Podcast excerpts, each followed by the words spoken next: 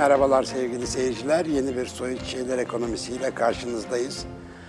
Bugün yine çok değerli bir konuğum var. Bir gökbilimciyi ağırlıyoruz. Profesör Doktor Ethem Derman'la birlikteyiz. Hocam hoş geldiniz. Hoş bulduk. Hocam benim hiç gökbilimci komşum olmadı. Vallahi çevremde de yok. Çok nadir insanlarsınız. Öyle değil mi?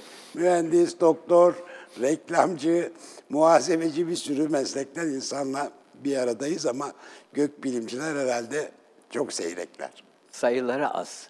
Sayıları yani az, Türkiye'de evet. İşte yaklaşık şu anda sen de desem beş tane astronomi bölümü var. Evet. Ama çocuklar istemeye istemeye gelirler oraya ve en kötü puanları alan çocuklar gelirler, öğrenciler. Evet. Dolayısıyla bitiren de az oluyor. Dolayısıyla astronomi alanında bir işte olmadığı için herkes işte ille de mühendislik, tıp diye oralara gidiyor. Maalesef.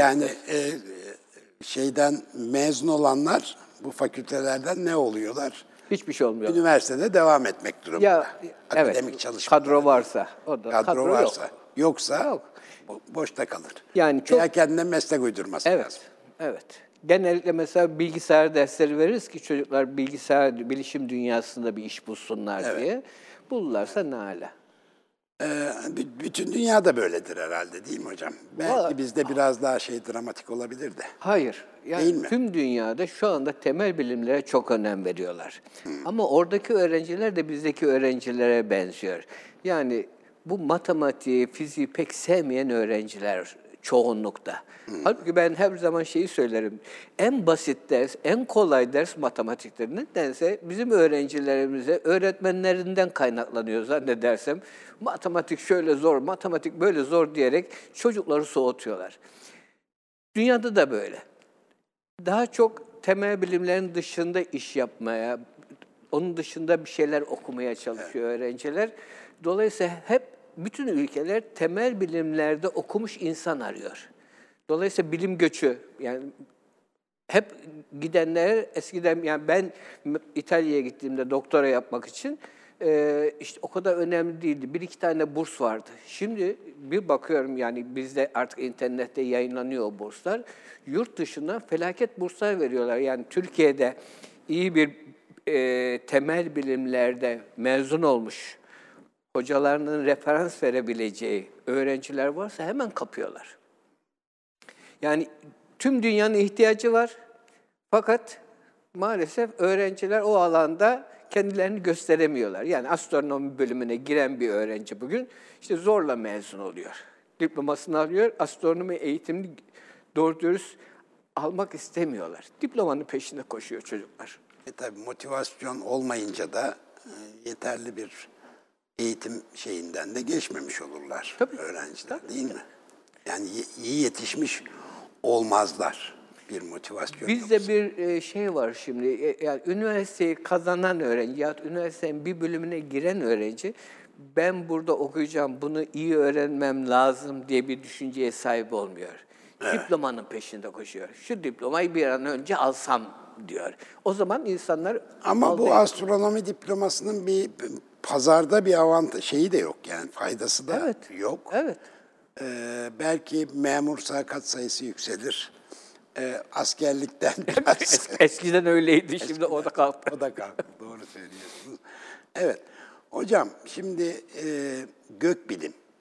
Siz Türkiye'nin önemli gökbilimcilerinden birisiniz. E, niye gökle uğraşalım, niye bilim gökle uğraşsın, buna dünya kadar paralar harcayalım ki NASA'nın herhalde bütçesi, yıllık bütçesi otuz milyar dolarlara falan e, ulaşıyor. Avrupa Uzay Ajansı da o da sekiz on milyar civarlarında, civarlarında diye biliyorum. Niye buna? Bizde yok. Biz para harcamıyoruz da. Niye harcamalıyız? Daha doğrusu niye gökbilime ilgi göstermeli? Ee, burada, buraya harcanan paraları fakir fukaraya versek e, daha iyi olmaz mı? Evet. Ne olacak yani? Evet. Yani... E... Şöyle başlayayım. Malezya'da, Malezya e, Ruslardan doksan tane MiG savaş uçağı aldı. Savaş evet. uçağına dünyanın parasını verdi Malezya evet. tabii. Ama sözleşmeye bir madde koydu. Benim dedi bir vatandaşımı uzaya götüreceksin dedi. Ruslar kabul etti tabii, dünyanın malını satınca. Evet, tabii. Kabul ettiler. Onun üzerine Malezya'da çok büyük şeyler oldu. Böyle e, işte S M S'de seçimler oldu, şu oldu, bu oldu. En sonunda iki kişiyi seçtiler ve bir tanesi, asil bir tanesi yedek olmak üzere uzaya götürdü Ruslar. Hikayesi çok ilginçtir de bunu kısa keseyim. Ee, hikayesi şöyle, işte giden de Müslümandı. Ben uzayda tam da Ramazan ayında gitti. Nasıl oruç tutacağım, nasıl namaz kılacağım diye. Aha. İki sene çeşitli konferanslar yaptılar. Bir Müslüman nasıl yaşar uzayda diye. Bunların geçeyim üzerinde. Ee, daha sonra bu hareket Malezya'da insanların bilime yaklaşmasını sağladı. Hmm. Şimdi tamam, dünyanın parasını ödedi oraya. O Malezya hükümeti, ne kadar zenginler, nedir durumları ben bilmiyorum tabii ama tüm o halkın üzerinde müthiş bir etki yaptı bu. Biz de uzaya gittik diye. O zaman bilime daha yaklaşıyorlar. Bilimi daha seviyorlar. Mesela bizim ülkemizde de şimdiye kadar doğru düz bir uzay çalışması olmadı. Mesela Türk Uzay Ajansı bin dokuz yüz doksan beş yılından beri kurulacaktı. Nihayet kuruldu ama şu anda bir şeyler yapılıyor. O da Roketsan tarafından yapılıyor. Türk Uzay Ajansı bir organizasyon şemasının evet. üzerinde duruyor zaten. Evet. Ama bugün bir Türk gitse, bu çağda bir Türk'ü göndersek, yaklaşık şimdi elli beş milyon dolar verirseniz gidiyor. elli beş milyon dolar da baktığınız zaman, eskiden baksak hiçbir şeydi ama şimdi biraz bir şeyler oldu tabii. elli beş milyon ama dile kolay. Evet. evet. E, tüm Türk halkında ya biz de uzaya gittik diyerek uzay çalışmalarına daha önem verilmesi gerektiği gibi konularda insanların fikirleri cayacak. Sizin gibi ya bu elli beş milyon doları acaba fakirlere versek, yani bugün işte elektrik faturasını ödemeyenlere, evet, ekmek evet. bulamayanlara versek daha iyi olmaz mı diye. Bu da bir tartışma konusu aslında. Ama gelişmiş ülkeler için böyle değil. on milyar dolar harcayarak bir James Webb teleskobunu yapıyor NASA ve uzaya gönderiyor. Bilim çok güzel bir şey. Arkasında müthiş bir ekonomi de var bunun. Kendisi getiriyor yani. Siz bilimi merak için yapıyorsunuz, öğrenmek için yapıyorsunuz, ilerlemek için yapıyorsunuz ama arkasından başka şeyler geliyor. Dolayısıyla bilim çok güzel, onun arkasından gitmek çok güzel. Bunu yapabilirsek, yapıldığı anda harcanan para bir anda geri dönebiliyor. Evet. Bugün Güney Kore olsun, Hindistan olsun, işte hepsi bir şekilde bu alana giriyorlar ve para kazanmaya başladılar. Yani ben TürkSat uydusunu yaptırıyorum, SpaceX firmasını attırıyorum. Ne demek bu? SpaceX firmasına ben dünyanın parasını ödüyorum. Tabii işin bir ekonomisi Eko- tabii ki muhakkak var. Onu göz ardı edemeyiz. Sonuçta uzay çalışmaları savunma sanayinden, İşte iletişime kadar, evet. uydu haberleşmelerine kadar birçok alanda yeni ufuklar, yeni imkanlar açıyor insanlara. Evet. E bu top, uluslararası rekabette geri kalmamak gerekiyor her şeyden önce. Evet. E, bu arada da sizin ifade ettiğiniz gibi e, elbette e, farklı disiplinleri ve farklı bilimleri de bir şekilde tetikliyor. Böyle bir tarafı var. Ee, bu bakımdan elbette önem vermeliyiz. Ee, gökbilim belki de e, yoksulların ihtiyacını daha fazla karşılayacak imkanlar açabilir önümüze, geliştirebilir diyebiliriz aslında, öyle değil mi? Aslında bu uzay çalışmaları için böyle diyebiliriz ama gökbilim dediğimiz zaman, yani gökbilimle uzay çalışmaları birbirinden çok farklı. Farklı ama bir, bir, herhalde birbirine ilişkisi olan yok, konular. Yok, hiçbir ilişkisi de yok. Yok mu? Yani şöyle bir ilişkisi var, işte uzaya teleskop yerleştirmek istiyorsak uzay çalışmalarından yararlanıyoruz. Evet. Ama gökbilim dediğimiz zaman biz gökyüzündeki cisimlerin özelliklerini arıyoruz. Düşünebiliyor musunuz? bin dokuz yüzlere kadar bizim Samanyolu'nda yaşadığımızı bilmiyorduk. Yani Samanyolu'nun dışında başka galaksiler olduğunu. Hangi bilmiyorduk. Yıla kadar hocam? bin dokuz yüzlere kadar. Ha. bin dokuz yüzler yani. Yakın bundan, zamana kadar. Ya işte yüz yıl öncesine kadar diyelim. Yani bir defa evrende e, durumumuzu gözlemlemek için bile gökbilim önemli evet, bir şey. Evet, içinde gibi. yaşadığımız evreni öğrenmeye çalışıyor sürekli. Nerede evet, ne var, evet. nasıl var, evet. niçin var? Bu soruların cevabını arıyoruz. Bu evren nasıl oluşmuş? Evrende bizden başka yaşam var mı? Bunların evet. peşinde koşuyoruz. Evet. Neden koşuyoruz? Merak. Yani bilimi sürükleyen şey meraktır. Öğrenme azmidir. Onu da öğreneyim, onu da öğreneyim derken ilerliyoruz. Ee, dünyanın çekilmiş, sanıyorum Voyager'dan çekilmiş bir fotoğrafı üzerine e, Carl Sagan'ın bir şeyi var, bir yazdığı bir metin var. E, onu Mehmet Okur arkadaşımız seslendirdi. Bir onu verelim mi izleyicilerimize? Memnun olurum. Çünkü güzel bir şeydir. Evet, sağ olun.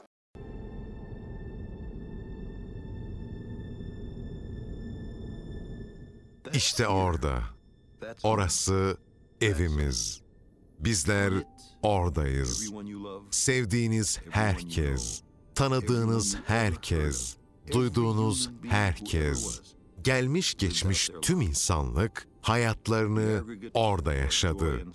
Bütün neşe ve kederlerimiz, kendinden emin binlerce din, ideoloji ve ekonomik doktrin, bütün avcı ve toplayıcılar, bütün kahraman ve korkaklar, bütün uygarlık kuran ve yıkanlar, bütün krallar ve köylüler, bütün aşık çiftler, bütün anne ve babalar, umut dolu çocuklar, mucitler ve gezginler, bütün ahlak öğretmenleri, bütün yozlaşmış politikacılar, bütün süperstarlar, bütün büyük liderler, türümüzün tarihindeki tüm azizler ve günahkarlar burada gün ışığına asılı bu toz zerresi üzerinde yaşadılar.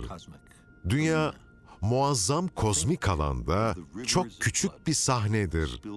Tüm o generaller ve hükümdarlar tarafından şeref ve zafer içinde dönemlerinin efendileri olmak için döktükleri kan ırmaklarını düşünün. Yalnızca küçük bir noktanın bir bölümünde.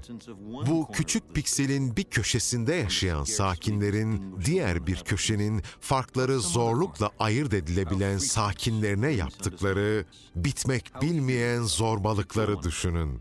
Yanlış anladıkları ne kadar çok şey vardı.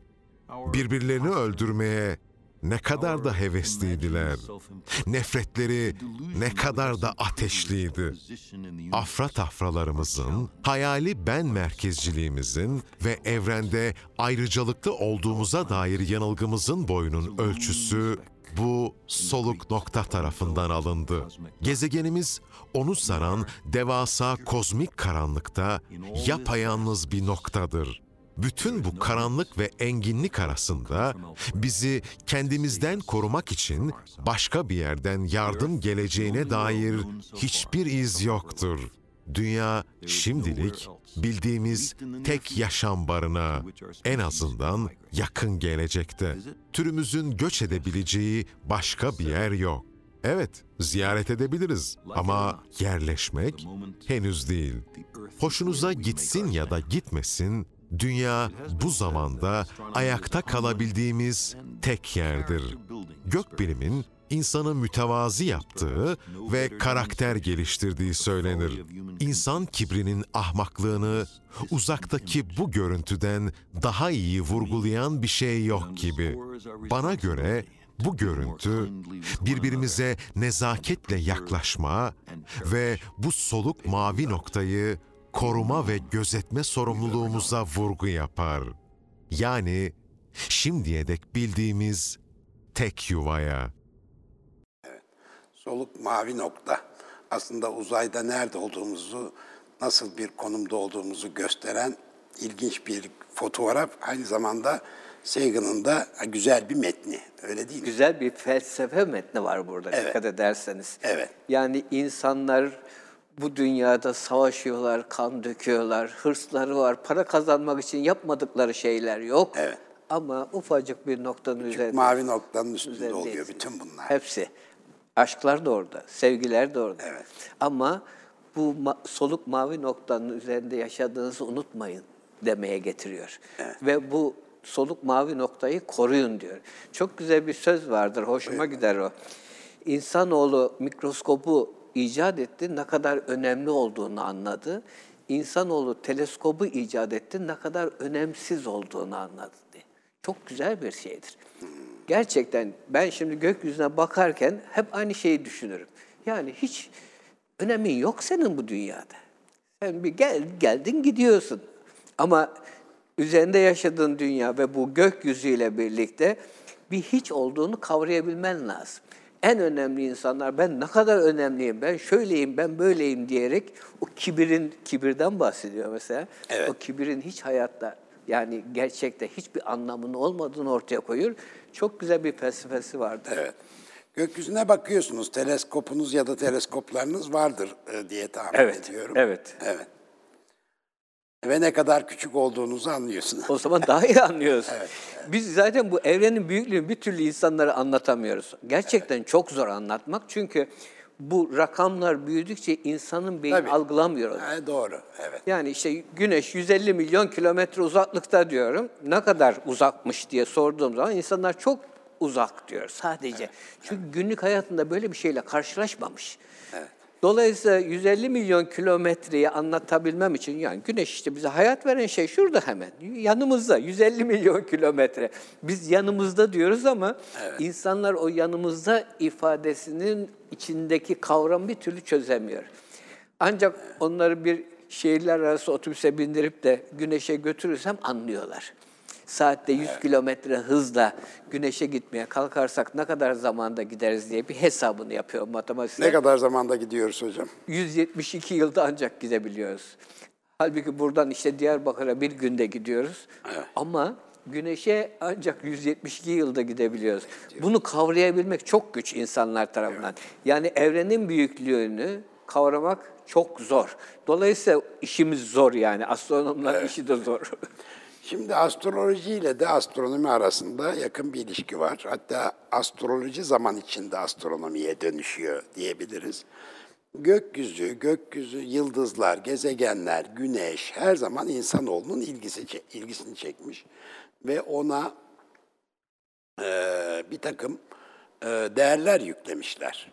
Bu ünlü fizikçi e, Richard Feynman'ın bir e, güzel bir lafı var. E, bu şairler diyor nasıl insanlardır ki Jüpiter'den insan gibi bir varlıkmışçasına söz ederler de topaç gibi dönen dev bir metan ve amonyak küresi olduğunu hiç söylemezler diyor. Yani bunu sadece şairler yapmıyor tabii yani.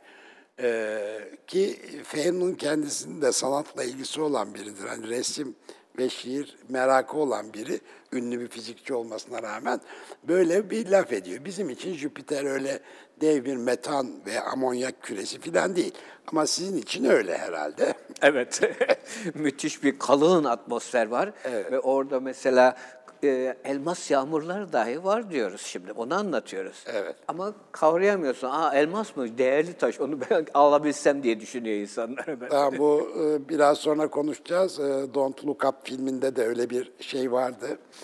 Değerli taşlar e, elde edilebilir bazı hı hı. E, gezegenlerden gibi. Şimdi hocam bu astrolojiyi azıcık, birazcık söz edelim astrolojiden.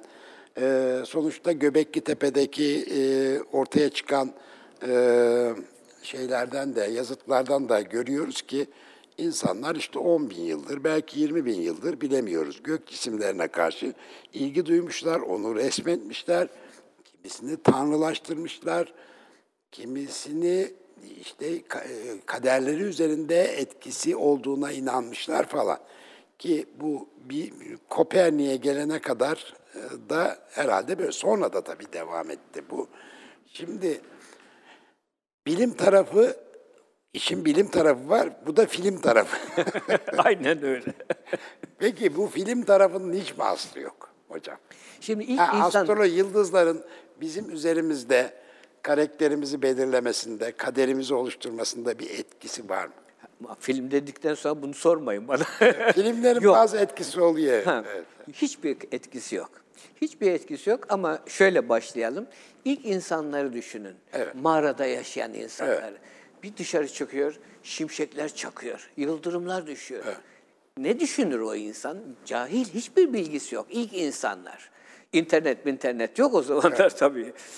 E diyor, bunu yapan yukarıda birileri var diyorum. Ve ondan korkuyor sürekli olarak. Sürekli ondan korkuyor ama sürekli olarak da onu arıyor gökyüzünde. Oradan kaynaklanıyor. Ondan sonra geliyor. Yani işte e, ilk insanlardan sonra ama bilim insanları da var. Yani yıldızların koordinatlarını çizelge halinde yayınlıyorlar. İlk mesela evet. on beş tane yıldız, daha sonra otuz tane, daha yüz sonra yüz tane, iki yüz tane diyerek hem bilim yapıyorlar, yıldızların koordinatlarını saptıyorlar. Ondan sonra da onları takım yıldızlara ayırıyorlar. İşte o takım yıldızlar daha sonra burçlar haline getiriyorlar. Güneşin dolandığı yerde, zodyakta dolanıyorsa bunlar takım yıldızıdır diyorlar. on iki takım yıldız ayırıyorlar. Bir anlamda da çok tanrılı dine benziyor. Yani evet. Siz şu takım yıldızın hakim olduğu yerde doğarsanız, işte o tanrı sizin karakterinizi tayin edecek falan gibi kavramlar geliştiriyorlar. Çünkü hep tanrıyı yukarıda arıyorlar. Evet. Şurada hiç aramıyorlar. Burada değil. Hep yukarıda arıyorlar. Doğuşta, doğum esnasında gökyüzünün pozisyonu o doğan insanın karakterini belirliyor, belirliyor. kaderini belirliyor diye bir inanış var. Evet. Evet. Bunun için de hep şeyi söylemişimdir. Ya bu takım yıldızlar felaket uzakta yani takım yıldızlar. Ha bir de takım yıldızlar diyoruz da onlar da takım değil aslında. Takım yıldızları şeye benzetirim ben, Fenerbahçe'ye benzetirim. Ne alakası var diye sorarsanız. Evet. Takım yıldızlarda işte bir takım yıldızlar var ama evet. Kimi bizden yüz ışık yılı uzaklıkta, kimi iki yüz ışık yılı uzaklıkta. Biz buradan baktığımızda takım gibi görüyoruz. Çünkü gökyüzündeki iz düşümünü görürüz. Evet. İşte yani Fenerbahçe'de oynayan futbolcular da evet. Fenerbahçe takımının elemanları ama herkes kendisini oynuyor. Yani takım evet. oynayan evet. yok. Onun evet. gibi derim bir anlamda. Takımla ilişkisi yok ama biz ona iz düşümüne bakmışız, takım yıldızı demişiz. Ve bizden çok uzaktalar. Çok uzaktalar. Dolayısıyla bunların size etkisi nasıl olur? Ya etki dediğin zaman bir şekilde etki etmez. Fizikte etkileri biliyoruz, evet. kuvvetleri biliyoruz. Evet. Bana hangi kuvvet etki eder? İşte doğduğumda Jüpiter efendim şu burçtaydı, dolayısıyla sana şöyle etki edecek dediği zaman derim ki çok basit, Newton'un yasasını koyun. Çekim yasası var. Yani fizikte bana etki ediyorsa çekim yasasıyla etki eder. Bir hesabını yapın. Çok basittir. O anda ben Jüpiter'in uzaklığını size verebilirim. Jüpiter'in kütlesini verebilirim. Sizin doğuştaki kütlenizi verebilirim. Dolayısıyla kuvveti hesap edebilirsin. Onu şuraya koy. Daha sonra da seni doğurtan ebenin e, kütlesini al. Jüpiter'in evet. kütlesi yerine koy. Onun sana ne kadar etki ettiğine bir bak. Yedi kat daha fazla eben etki ediyor. Peki niye ille de Jüpiter etki ediyor da sana eben etki etmiyor derim. Yani bilimi işin içerisine evet. soktuğunuz zaman astroloji tamamen yerlerde sürünüyor. Evet. Ama insanların bir inanmak ihtiyaçları var. Maalesef. Jüpiter'in etkisi yok, ebenin etkisi var diyorsun. Yani bu sözün gelişi. Tabii ki. Tabii, sözün tabii. gelişi. Sen inanmak istiyorsan ona, o inançtır senin için. Tamam inan. Yani... Şeye de benzer bu biraz işte ben Galatasaraylıyım, Galatasaray şampiyon olacak demenize benzer bir anlamda. Evet. O bir inançtır. O sevgidir belki. O sevginin arkasındaki inançtır o. Tam zaten bu bitmiyor hocam. Bitmiyor. Astronomi gelişse de astroloji de varlığını sürdürüyor. Çünkü insanlar inanmak istiyorlar bir takım şeylere. Evet. Peki hocam bir kısa reklam arası verelim. Ondan sonra tekrar sohbetimize devam edeceğiz. Peki. Kısa süre sonra buradayız sevgili seyirciler.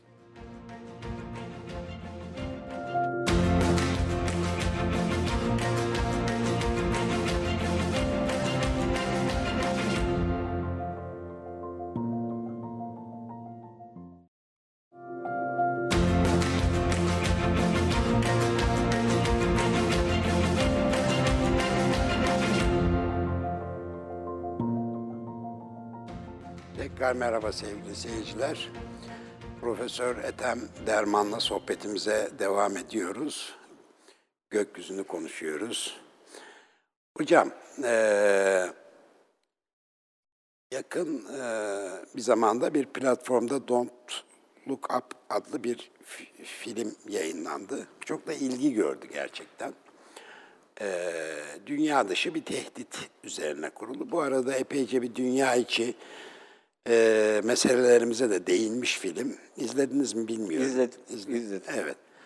Ee, işte böyle bir şey karşısında politikacıların tavırları, e, konvansiyonel medyanın tutumu, sosyal mecranın durumu filan gibi birçok şeye de değinmişler güncel e, sorunlara.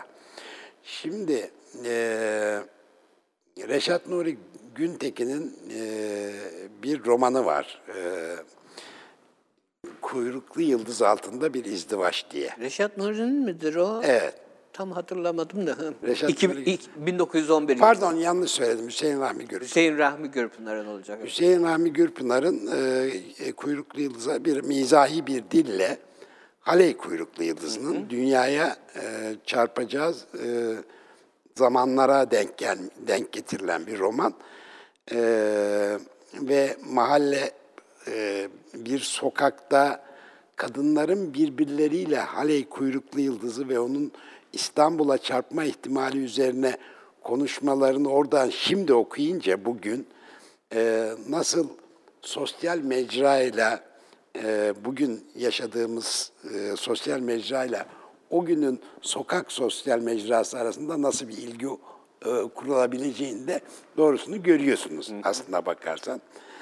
E, dünyaya kuyruklu yıldız e, çarpacakmış işte. Vay başımıza gelenler filan, kapıyı pencereyi sımsıkı kapatın diyorlar. Yani öyle tavsiye ediyorlarmış kuyruklu yıldız çarpınca. O Halley'in o dönemlerde galiba bin dokuz yüz yirmilerde mi? bin dokuz yüz on bir. on bir. Ee, dünyaya çok yakın geçeceği söyleniyor. Bu Halley hep yakın geçiyor galiba bize. Hayır, öyle mi? Hayır. Değil. Mesela bin yetmiş altı yılda bir geçer Halley. Evet. bin dokuz yüz on birden sonra bin dokuz yüz seksen altı yılında geçti. Evet. O zaman ben Ankara Üniversitesi'nde çalışıyordum. E, Halley'i göstereceğiz diye etkinlik yaptık. Kışındı. Halley iyice küçülmüş. Halley yok olmak üzereydi. Çünkü her yetmiş altı yılda bir gelişinde güneşin etkisiyle, güneş ışınlarının etkisiyle evet. üstündeki buzlar buharlaşır. Gittikçe küçülür. Giderken de zaten tekrar parçalandı. Bir daha hiç insanoğlu görmeyecek Halley büyük ihtimalle. Öyle mi? Evet, evet. Parçalandı da. Ama e, bu geldiğinde mesela bin dokuz yüz seksen altıda geldiğinde kışı geldi ve o kadar e, çıplak gez, gözle dahi görülmedi. Teleskoplarla gözüküyordu. O kadar sönüktü yani. Ha. Dolayısıyla Türkiye yani, yani dünyamıza da yakın geçmedi. Yazık, sevmiştik biz onu. Hüseyin Rahmi Gürpınar'la sevdik ama. Evet, onunla sevdik. Peki, e, Don't Look Up'ta da böyle bir e, hikayeden söz ediliyordu. E, dünyaya çarpacak ve dünyanın sonunu getirecek. Evet. Böyle bir şey mümkün mü diye sorayım ben önce size. Böyle bir şey mümkün. Mümkün de. Evet. E, şimdi e, yaptığımız hesaplar, yani NASA'da ve E S A'da çalışan çok güzel bir program var. Evet. Dünyaya yakın geçen tüm gök cisimlerinin bir kataloğu var. Evet. Ve bunlar içerisinde, bunların içerisinde dünyaya işte yedi milyon kilometre yaklaşabilecek olanların ayırdık. Onlara dünyaya yakın geçen gök cisimleri diyoruz. Yani dünyanın yörüngesine yakın geçen. Evet. Ama dünyaya çarpacak olanlar, çarpma ihtimali olanlar yedi e, ayrı, ayırıyoruz. Bunlar da dünya için potansiyel olarak tehlikeli gök cisimleri diyoruz.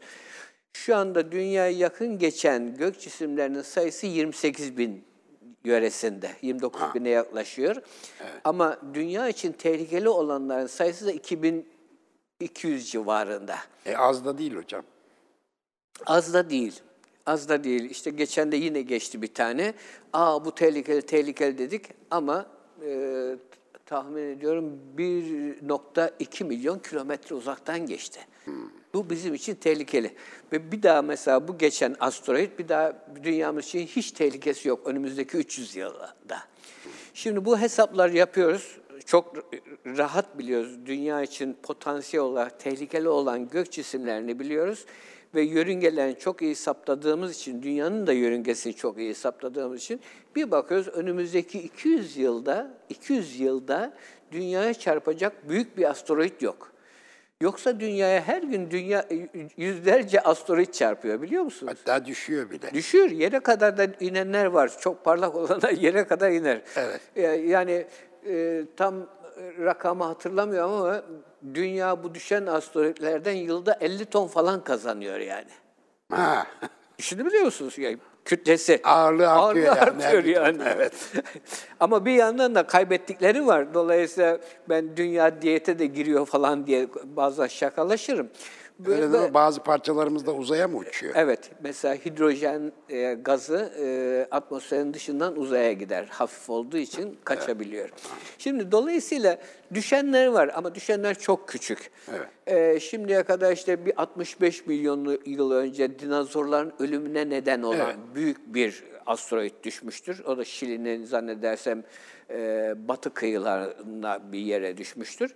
E, ondan bu yana tehlikeli bir bildiğimiz işte Tunguska olayı vardı. Rusya'da gerçekleştirmiş, gerçekleşmiştir ama onda ne olduğunu hala bilim insanlar çözememiştir. Çeşitli modelleri vardır.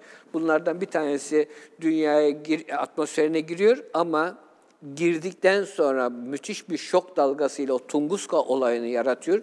Tüm ağaçlar devriliyor ama çarpan hiçbir şey yok. Çünkü atmosferden geçiyor ve çıkıyor, tekrar uzaya çıkıyor. Evet. Böyle modelleri de var. Çünkü bir göktaşı düştüğü zaman krater açar. Büyük bir göktaşı düştüğü zaman krater evet. açar. Tunguska olayında krater falan da bulunamadı. Dolayısıyla nasıl olduğunu... Atmosferi yalayıp geçti. Yalayıp, yani belki içine, yarattığı basınç... Evet. Hava basıncı. Çok dalgalı, evet, çok, çok dalgalar evet. yaratıyor. Bu işte iki bin on üç yılında e, Rusya'da yine Çelyabinsk kentine e, tabii evet. gök düştü, göktaşı düştü. Ama o düştü galiba. on yedi metre, evet o yer düştü, göle düştü. Oradan da amatör astronomlar çıkarttılar onu, böyle vinçle falan çıkartıyorlardı. Ha.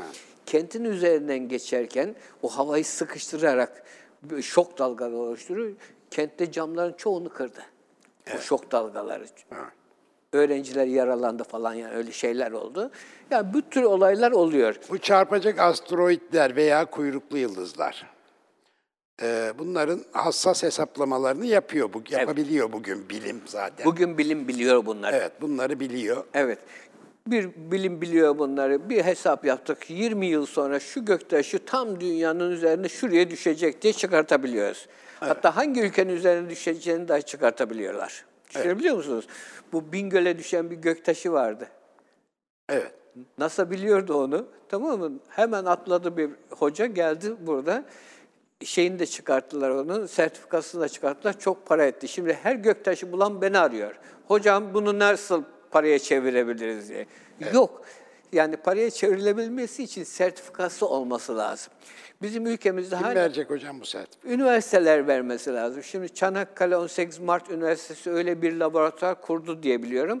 Evet. Ama sertifika veriyorlar mı, vermiyorlar mı, çalışmaya başladı mı, başlamadı mı bilmiyorum. Bu göktaşlar ne zaman para ediyor biliyor musunuz? Evet. Bunu gelişmiş ülkelerde hanımlar kullanıyor. O göktaşlarından çok güzel takılar yapıyorlar. Bak yine film tarafı. Çok güzel takılar yapıyorlar, tamam mı? O takıların şeyinde sertifikasını da çantasında taşıyor. Böyle bir evet. toplantıya gittiği zaman ay benim kolyem gökyüzünden geldi diyor. Evet. Müthiş evet. bir hava atıyor. Çıkartıyor, sertifikasını gösteriyor. Evet. Bizim ülkemizde kadınların bu tür şeylere ilgileri olmadığı için herhalde yani gökyüzünden gelen taşlardan oluşmuş takıları kullanmadıkları için evet. bizde para etmiyor. Hem. Öyle bir trend oluşması lazım hocam, öyle bir şey yok. Evet, bulamıyoruz yani, gökten. Bir iki yani. Bu işleri yapan insanlar onu yapmaları lazım. Şeyde de zannedersem o şeytan taşlanan yerde de bir tane şey vardır. Büyük bir göktaşı vardır, siyah. Öyle mi? Adını unuttum, onun bir adı da vardır. Ee, ben bilmiyorum hocam. O da yani İslamiyet'te Şeyden, çok önemli. Şeyi mi diyorsunuz? Kabe'nin duvarında Ka- Kabe'nin duvarında Hacerü'l-Eswd var. Hah. Siyah taş. Evet. O göktaşı. Göktaşı. O göktaşı ha. mesela. O göktaşından kılıç yaparlarmış mesela zamanında. Çünkü çelik. Taş değil yani. Yani demir ve nikelden oluşuyor ama atmosferde düşerken o sürtünmeden dolayı yanıyor. bin sekiz yüz iki bin dereceye kadar çıkıyor sıcaklığı. O zaman eriyince herhalde metal... çelik, çelik gibi bir şey oluyor herhalde. Ha, evet. Peki hocam dönersek e, yine şeye bu tehdit konusuna. Yok öyle, yok öyle, öyle bir, bir tehdit. tehdit yok. Ama bunu dile getirdiğimiz zaman insanoğlu zaten gökyüzünden, zamandan bu yana, ilk varoluşundan bu yana gökyüzünden korkuyor. Korktuğu Kıyamet ille de gökyüzünden gelecek diye düşünüyor insanoğlu. Neden bilmiyorum. Yani kıyameti kendimiz yaratıyoruz. Aslında onun farkında bile değiliz. Yani evrenin bir başı olduğuna göre bir de sonu olmalı. Yani, evren değil de bunu dünya olarak düşünmeyin. Tabii evrenin diyorum ben Heh, zaten. Dünya dört buçuk milyar yıl sonra zaten yok olacak. Yani ha. bizim güneş sisteminde güneşin evrimine baktığımız zaman e, güneş şu anda dört buçuk milyar yıl yaşında. dört buçuk milyar yıl sonra güneşimiz ölecek. Yıldızlar da insanlar gibi doğuyorlar. Yolun yarısında güneşte yani. Evet, doğuyorlar, yaşıyorlar ve ölüyorlar. Ölüyor. Tam otuz beşinde şimdi güneşimiz. Ama güneşin ölmesiyle evrenin yok olması aynı bir şey değil. Yok. Değil mi? Alakası yok. Evet. Çünkü güneşimiz üçüncü nesil bir yıldız mesela. Yani güneş yok olduğunda tabii ki dünyamız da yok oluyor. Hatta e, gezegen e, sistemimiz de yok olur. E, ama bu evrenin yaşamayacağı anlamına gelmez. Gelmez tabii. Evren sürekli yaşıyor. Evet. Yani güneşimiz ölmeden önce dış katmanlarını genişletecek. Dünya içinde kalacak o zaman. Hmm. Ama dört buçuk milyar yıl sonra...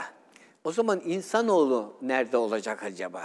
Bilmiyoruz tabii. Jüpiter'in Europa diye güzel bir uydusu var. Buzlarla kaplı. Altında sıcak okyanuslar var. Belki gidip orada yaşayacağız. Onu da bilmiyoruz. Yani gene insanlık için bir kıyamet yok. Ama güneş olmayınca nasıl yaşayacağız? Bir yöntemini bulacaklar herhalde.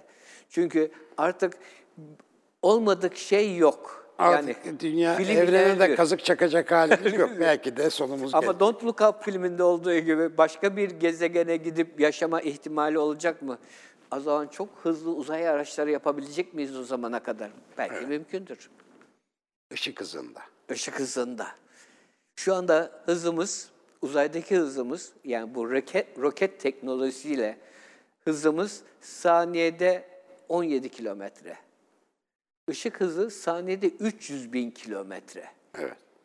Onun için gençlere diyorum ki yeni bir yöntem bulun. Roket teknolojisi işe yaramıyor. Başka evet. bir teknoloji bulmamız lazım ki uzayda hızlı gidebilelim, yıldızlar arasında seyahat edebilelim. En yakın yıldız bize dört virgül yirmi beş ışık yılı uzaklıkta.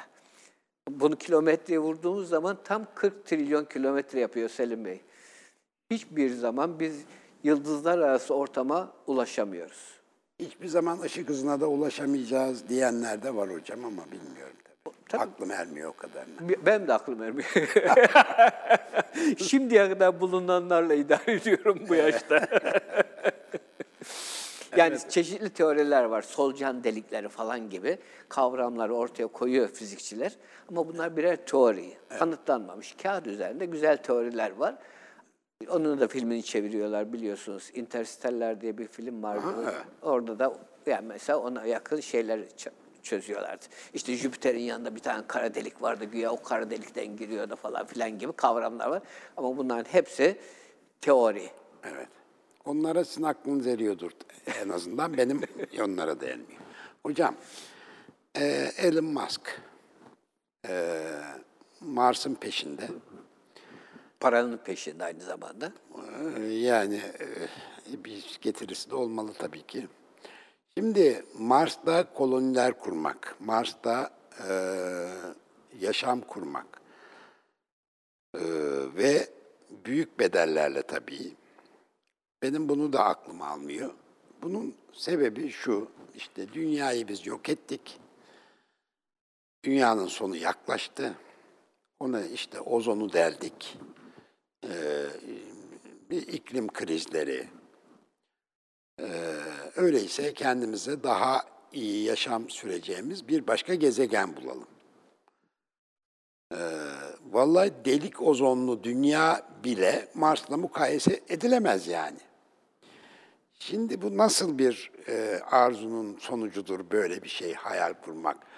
Ee, dünyayı Mars'a gitme hikayesi ne harcanan fonlarla dünyanın belki dünyaya verdiğimiz zararları telafi edebiliriz belki. Ne diyorsunuz?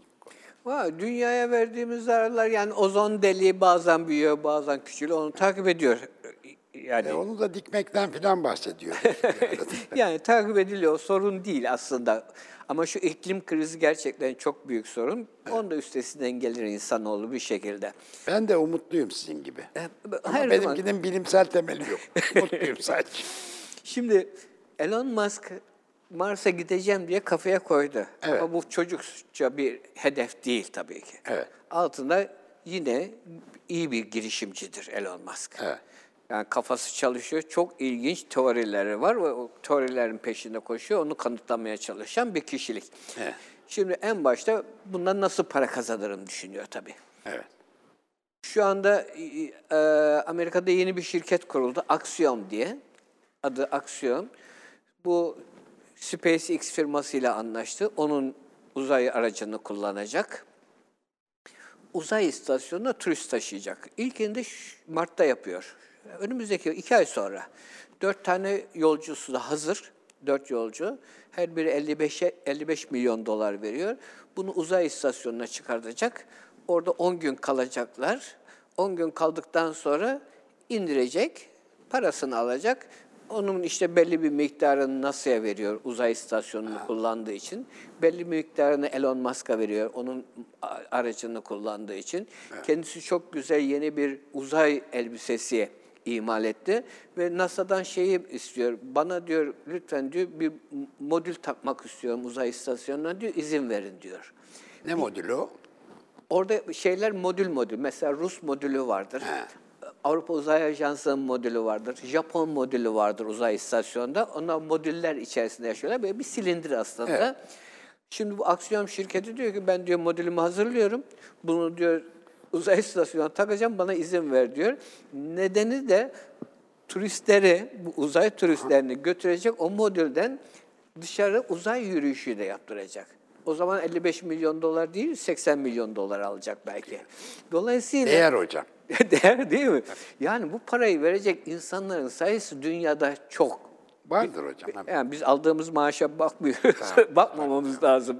Ama bunu veren insanların sayısı çok. Dolayısıyla orada film çevirmeyi düşünüyorlar. Mesela Tom Cruise'a teklif ettiler. Büyük ihtimalle yakın zamanda Tom Cruise'u da götürecekler uzay istasyonuna. Evet. Çünkü Ruslar gitti, film çektiler orada.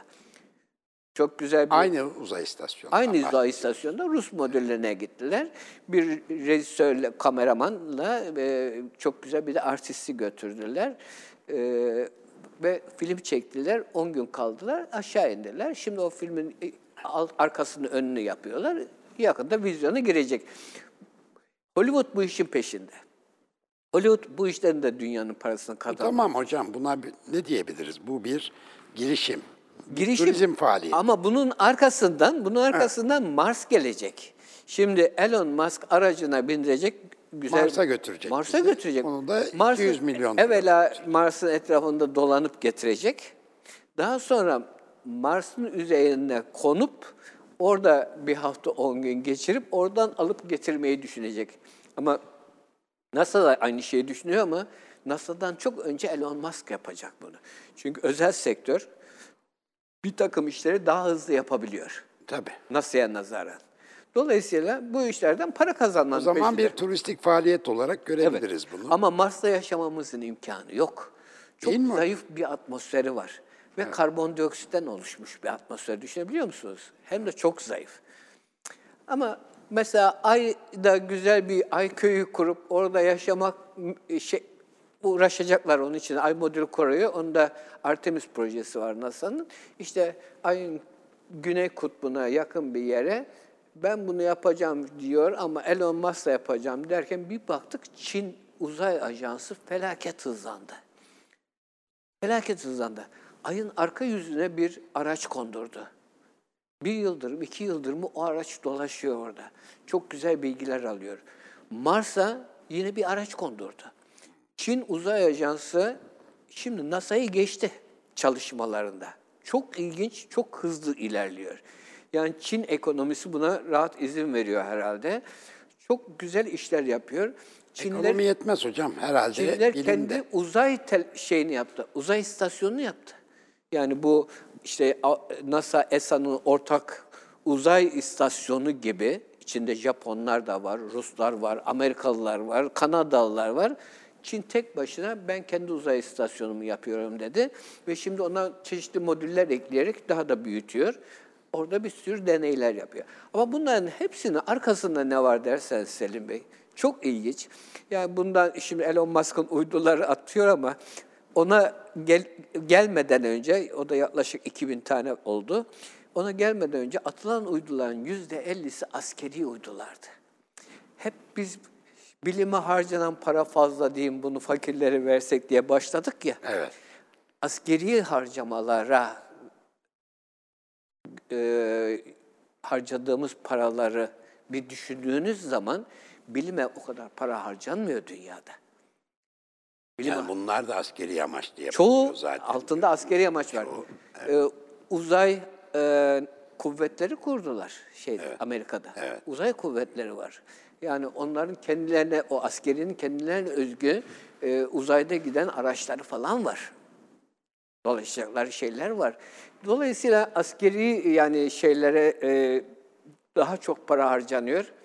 O harcanan paralar bilime harcansaydı çok farklı yere gelebilirdik.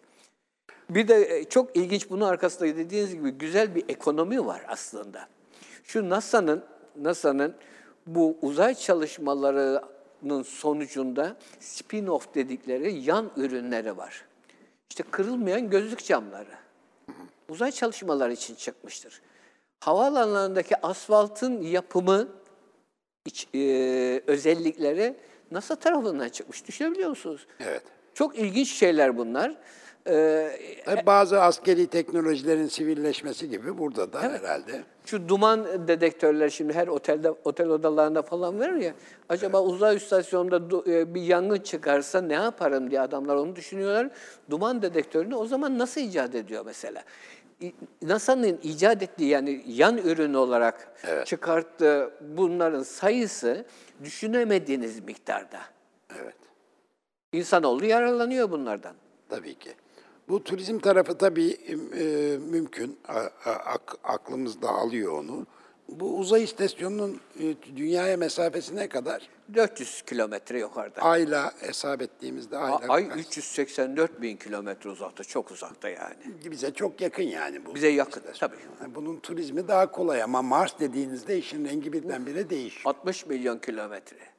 altmış milyon kilometre, o da en yakın olduğu zamanda altmış milyon kilometreyi işte yaklaşık e, iki yüz elli günde gitmeyi düşünüyorlar. iki yüz elli gün gideceksin, iki yüz elli gün. Evet.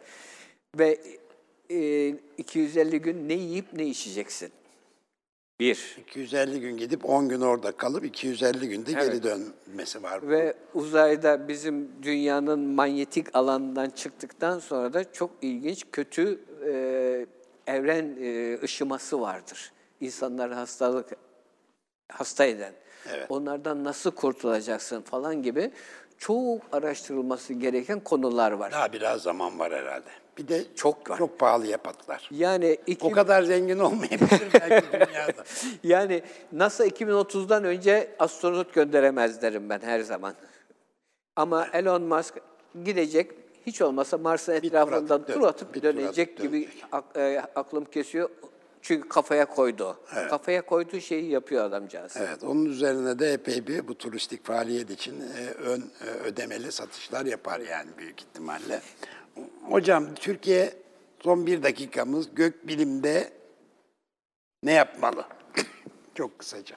Gökbilimde mi, uzay çalışmalarında mı? İkisinde de aslında. Her şeyde çok şey yapmamız lazım. Çok şeyler yapmamız lazım. Yani nasıl çok şey yapabiliriz? Mesela uzay çalışmalarında hala insan gücü çok önemli. Yani bugün bir uzay mekiği projesini iptal etti NASA, yüz yirmi beş bin kişi kapıda kaldı, işten, evet, oldu. yüz yirmi beş bin kişi ona çalışıyor. Şimdi bizim uzay çalışmalarında insan toplamına baktığımız zaman bin kişi var diyoruz. Bin kişiyle neler yapabiliriz diye düşünüyoruz. İnsan yetiştirmemiz lazım. İyi üniversitelerde iyi eğitimlerle, iyi eğitim vererek insan yetiştirmemiz lazım. Daha ileriye gidebilmemiz için. Gökbilimde ise bir gözlem evimiz var. TÜBİTAK Ulusal Gözlem Evi var ama ondaki en büyük teleskobun çapı bir buçuk metre. Şimdi Atatürk Üniversitesi Erzurum'da çok güzel bir gözlem evi yapıyor. Aynasının çapı dört metre. Ald, aynası da geldi. Önümüzdeki yaz ilk ışığını alacağız o teleskobun. Çok güzel kırmızı ötesi gözlem de yapabiliyor. Dolayısıyla öte gezegenleri araştırabileceğiz.